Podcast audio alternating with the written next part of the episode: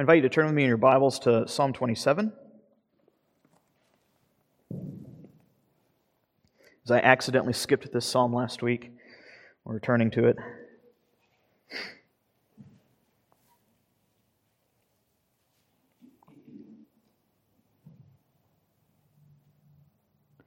Once again, and once again, we find that this is a psalm of David, and again, you should be thinking of the, the office David holds as the king. That this is the prayer of the Davidic king. It should help us to understand how we can see uh, how our Savior himself would have heard these words and seen them as testifying to his person and work. Psalm 27, a psalm of David. He says this The Lord is my light and my salvation. Whom shall I fear? The Lord is the stronghold of my life. Of whom shall I be afraid? When evildoers assail me in order to eat up my flesh, my adversaries and my foes, it is they who stumble and fall. Though an army encamp against me, my heart shall not fear. Though war rise against me, yet will I be confident. There is but one thing that I have asked of the Lord, one thing that I will seek after, that I may dwell in the house of the Lord all the days of my life to gaze upon the beauty of the Lord and to inquire in his temple. For he will hide me in his shelter in the day of trouble. He will conceal me under the cover of his tent. He will lift me high upon a rock. Now my head shall be lifted up above my enemies all around me, and I will offer in his tent sacrifices with shouts of joy. I will sing and make melody to the Lord.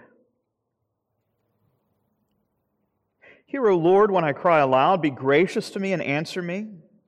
For you have said, Seek my face. My heart says to you, Your face, O Lord, do I seek. Hide not your face from me. Turn not your servant away in anger. O you who have been my help, cast me not off, forsake me not, O God of my salvation. For my father and my mother have forsaken me but the Lord will take me in. Teach me your way, O Lord, and lead me on a level path because of my enemies. Give me not up to the will of my adversaries, for false witnesses have risen against me, and they breathe out violence. I believe that I shall look upon the goodness of the Lord in the land of the living. Wait for the Lord. Be strong, and let your heart take courage. Wait for the Lord. Let us pray. Our gracious God and Heavenly Father, as we uh, give careful attention to your word, we pray that we, with all diligence, uh, uh, to these wonderful things, that we might see our Savior and therefore be taught how to pray in Christ. We ask these things in Christ's name. Amen.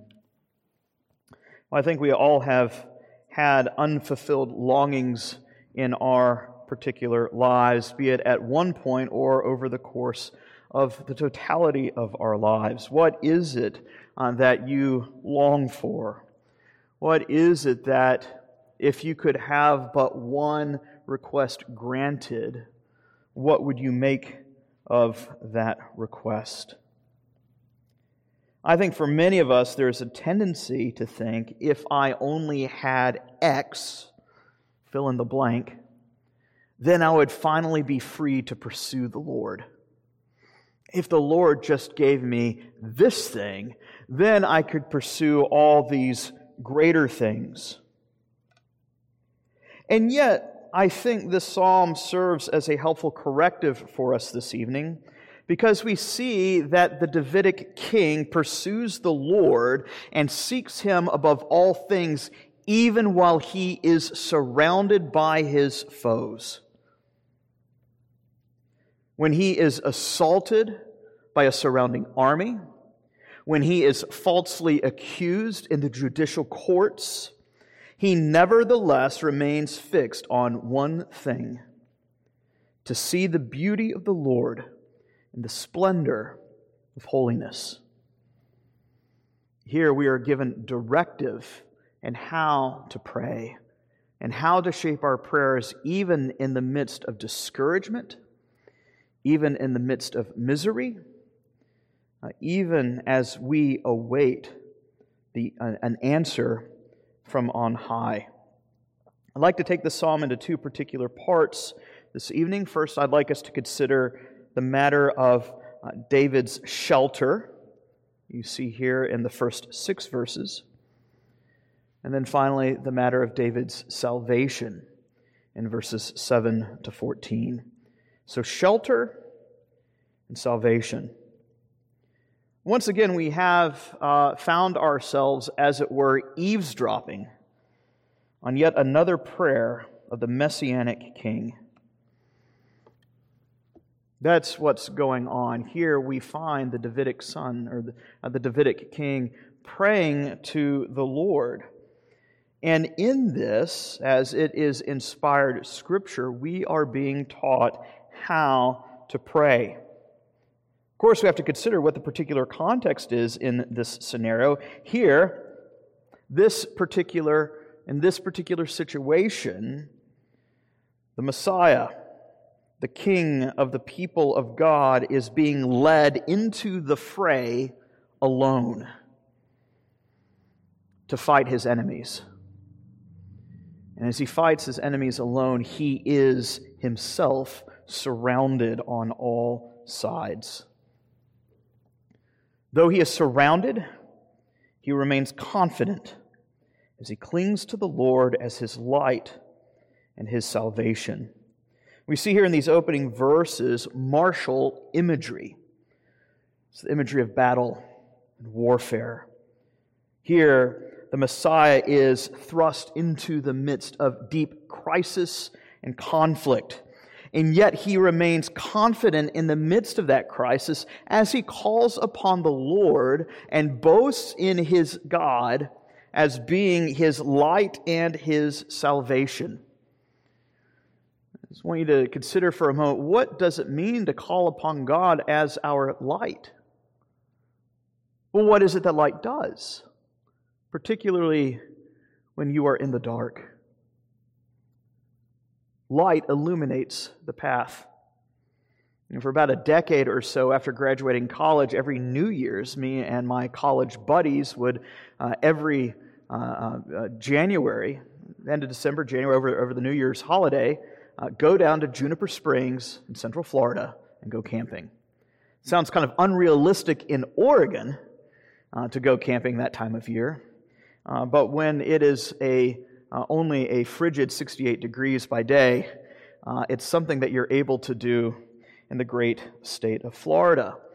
And what we found ourselves, of course, in the middle of the night, uh, the restroom to the campsite is uh, several hundred yards down a dark trail.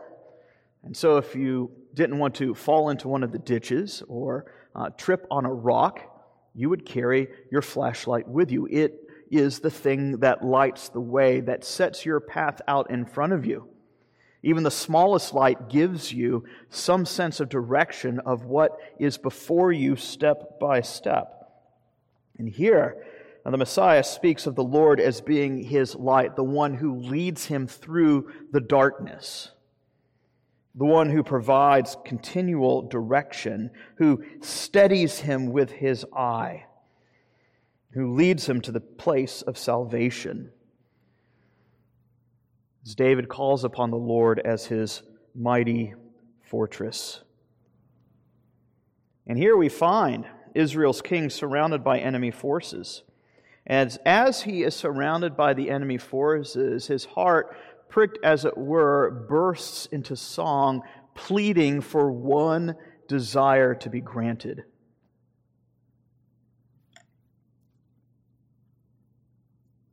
The very thing he prays, though, is perhaps not what we'd expect, at least not immediately.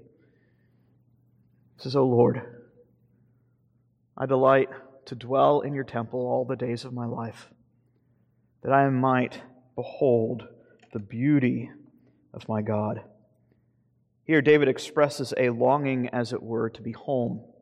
How many of us, uh, in the midst of suffering or misery, find ourselves late at night just thinking uh, that the only place you would want to be is to be in the safety of your Father's home? Here, David is not asking for an overnight stay. He is not pleading for a fortnight sojourn but he is pleading with the Lord, asking that, he, that the Lord would make the dwelling place of God David's own personal habitation for the rest of his days. Here, David prays that he might see and behold the Lord's beauty. What is it that makes the Lord so beautiful? Him who is invisible as the scriptures attest. What is it that makes the Lord the object of David's deepest affections and delights? David says he sees the beauty of the Lord located clearly in a particular place the temple. Here, in the midst of the temple, all the symbols of redemption are brought to the foreground. Uh, you read First Kings when we are told of the construction of the temple Consider all the arboreal imagery that resounds. As Solomon himself constructs a temple and he judges in the midst of a forest, his throne room being called the Forest of Lebanon, situated between two trees in a garden.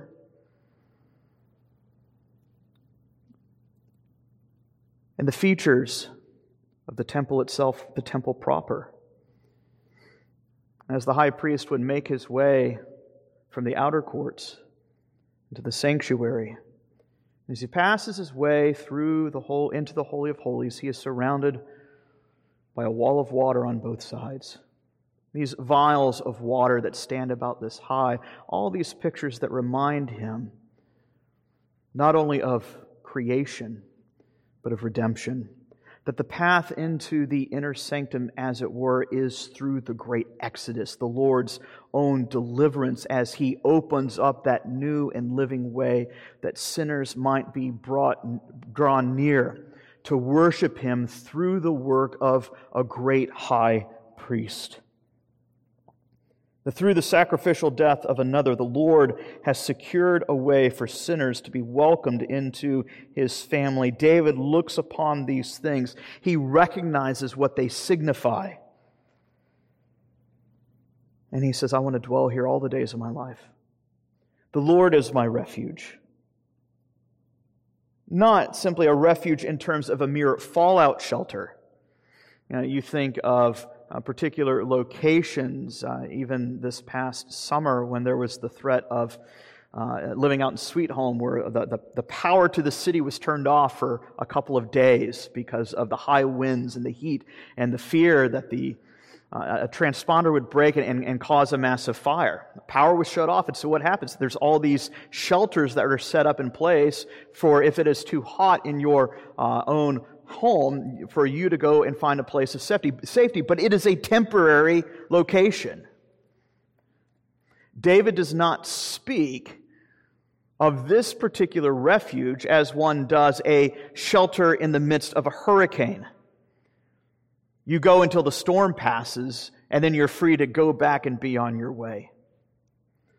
The storm is coming, and yet David says, I want to make my permanent residence in the house of the Lord. Here is the house of consummate joy, a place where evil shall never enter and will never dwell.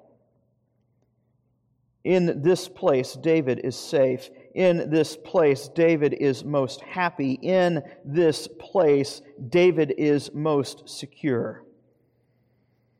In this place, has found communion with the one who fills eternity and has placed eternity in men's hearts that we might find no rest apart from him in the temple where his glory dwells. So David prays that he would be hidden from his enemies and delight to commune with the Maker of heaven and earth. As an aside, he does pray for deliverance, but that prayer for deliverance is only secondary to the main thing that he asks for. He's praying for deliverance that he might not die, so that he might live, so that he might see the Lord in the splendor of holiness. And because the Lord answers his prayer, his joy is heightened. And so the Messianic king sings with joy to his God for having delivered him from the surrounding forces.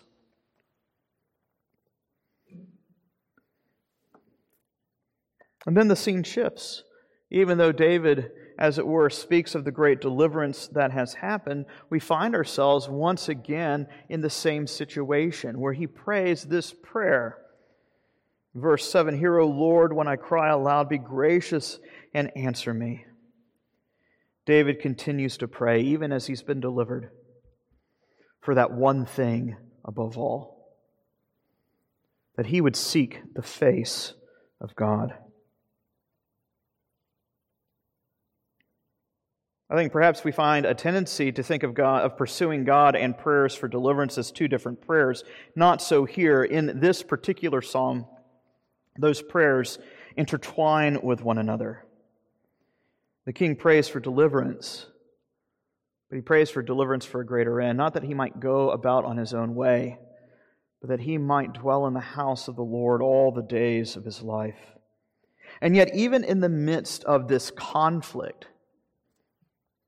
we find the Lord himself speaking to his son, to the king. And he says to David, Seek my face. The king responds, Your face, O Lord, will I seek. Can you imagine this? Here we have this picture of, of the king being surrounded by enemy forces. And even as he's surrounded, he's not fixated. His, his eyes are not on uh, the enemies around him, his eyes are on the Lord. And there's this conversation of deep, intimate communion that is transpiring, even as everything is going crazy all around him. All he hears is the voice of the Lord saying, Seek my face. And the Messianic Son says, Your face, O Lord, will I seek. We should not skip over this or pass over this lightly. I want you to consider the type of prayer that we have before us. I want you to think of what happens and transpires in Exodus 34. Moses, the heights of Sinai, pleads with the Lord to see his face. And the Lord says, No. Can't do it, Moses. No man may see me and live. And now,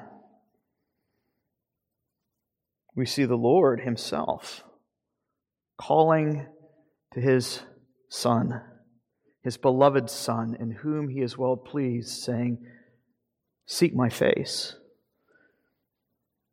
The Son says, Your face, O Lord, I will seek. This is a privilege that not even Moses had. Someone greater than Moses is standing here and speaking in this psalm. Here we find a reciprocal beckoning, a mutual wooing that transcends what is seen at the heights of Sinai and the giving of the law. Here the king is called to seek the Lord's face, not just once, but continually not just in times of peace, but even as his enemies have surrounded him. One perhaps is reminded of Peter as he is walking on the water, and he loses sight of his Savior and begins to sink. There is, as it were, in the midst of the conflict, a call from the Lord to his Son, to his King Keep your eyes fixed on me. In many ways, an echo of the very things that we considered this morning. Where, were you, where is your treasure set? Is it set on the things of heaven or the things of earth? It cannot be both. Here, David prays, Do not hide your face from me. As he's given a sight, a privilege that not even Moses had. Do not leave me. Though the waves of trouble roll over me, do not cast me off in your anger. Here David prays. Do not change your ways. Do what you have promised. Hold on to me. Seems to be a certain fear that David himself has had with these failed father figures, as it were. I think here we're reminded as we are given fuller revelation in the New Testament that as we call upon God as our Father, it's not simply that God is a bigger version of our earthly fathers. Quite the opposite. The Lord is the original. He is the archetypal father of which all human fathers are but a shadow. Even our best earthly fathers at times will fail us. Yet here we have a God who we can call upon as our Father who will never leave us or forsake us. Here is a love that is more stable, more secure than even the most secure of human relationships. Even when our closest relatives cut and run, here is a God in heaven who never will. Here is one who will never leave us as orphans. Here David prays, Do not leave me, verses 9 and 10, but lead me, verse 11. Deliver me from false witnesses. Here, the scenery has changed in one respect. In the first half of this psalm, uh, the king is surrounded by uh, a, a, a foreign army. But here, the king, in the second half of this psalm, finds himself in the judicial courts as false witnesses are slandering his name, and his reputation is being called into question. It might seem like two different arenas, but I think if anyone who has ever been the subject of slander or whispers or false allegations know quite well that it feels like you are in the midst of a war. Here, the enemies of the Messiah have surrounded him, seeking to do him harm, seeking to bring false charges that he might be put to shame and put to death.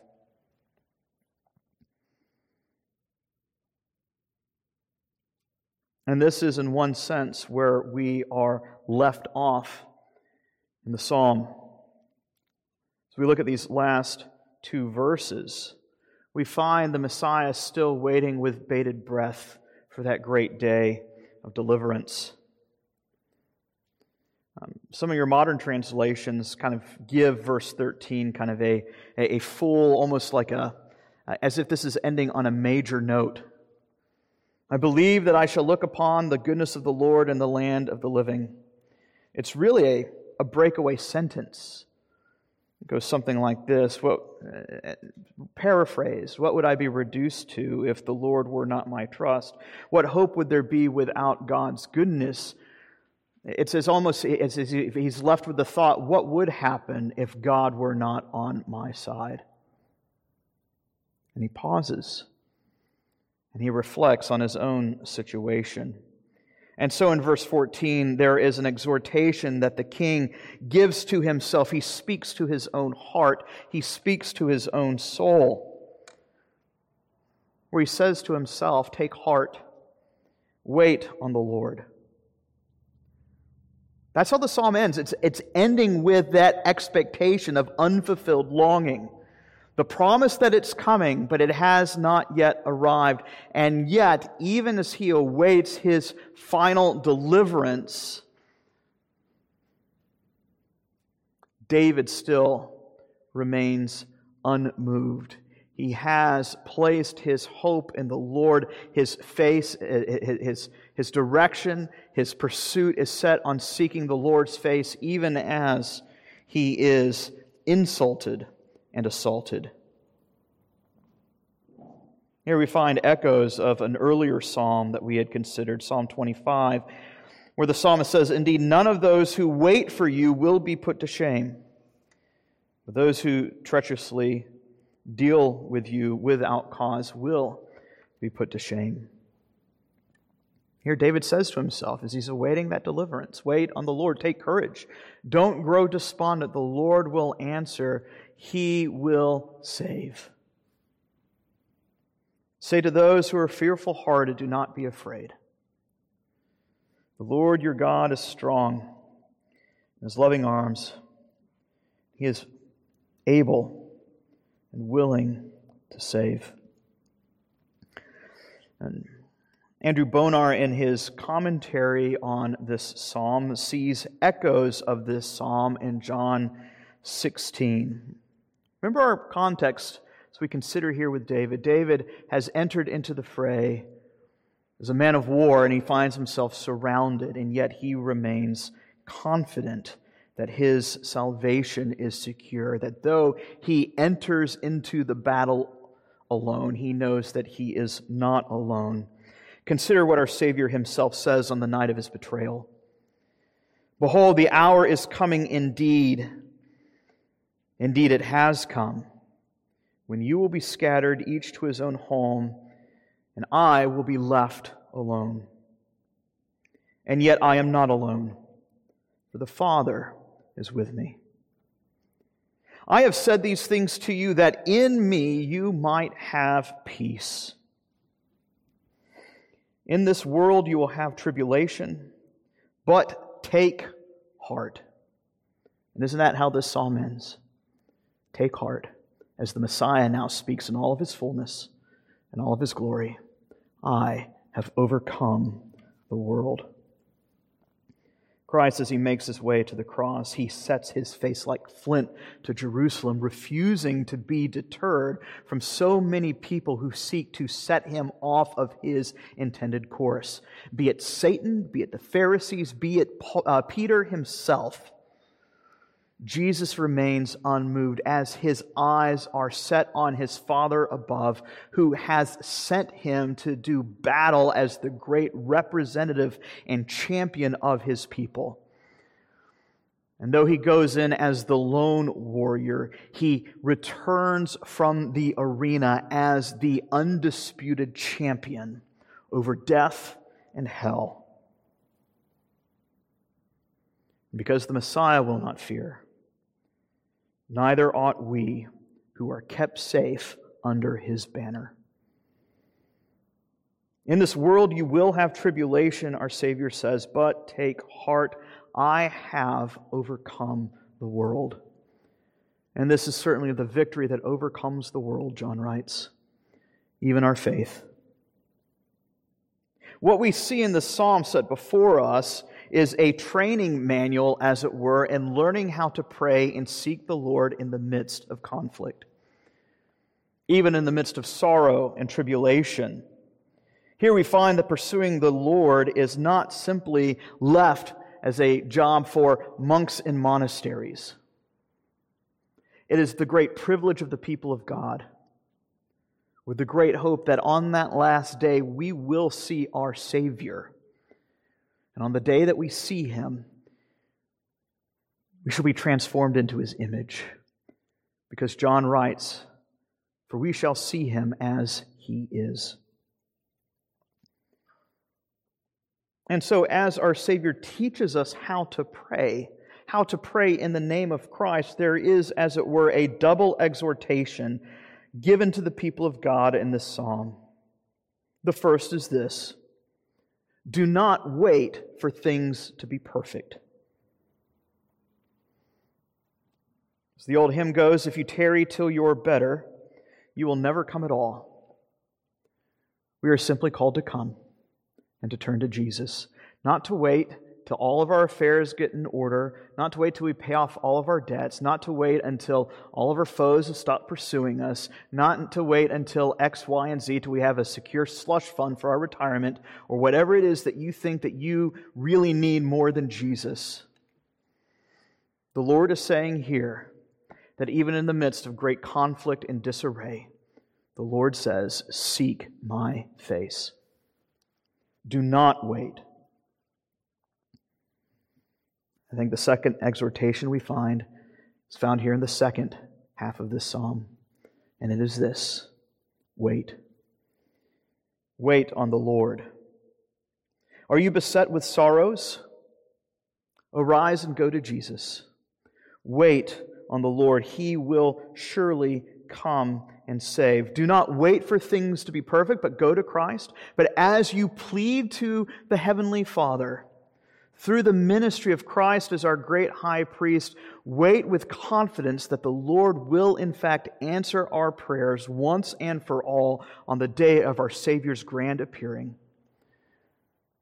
When the Lord's beloved Son, the great King of his people, will come and vanquish his foes once and for all and lead us into the heavenly paradise where we will dwell in the tents of the Lord forever. Let us pray. Our gracious God and Heavenly Father, we do pray that we would seek your face above all things.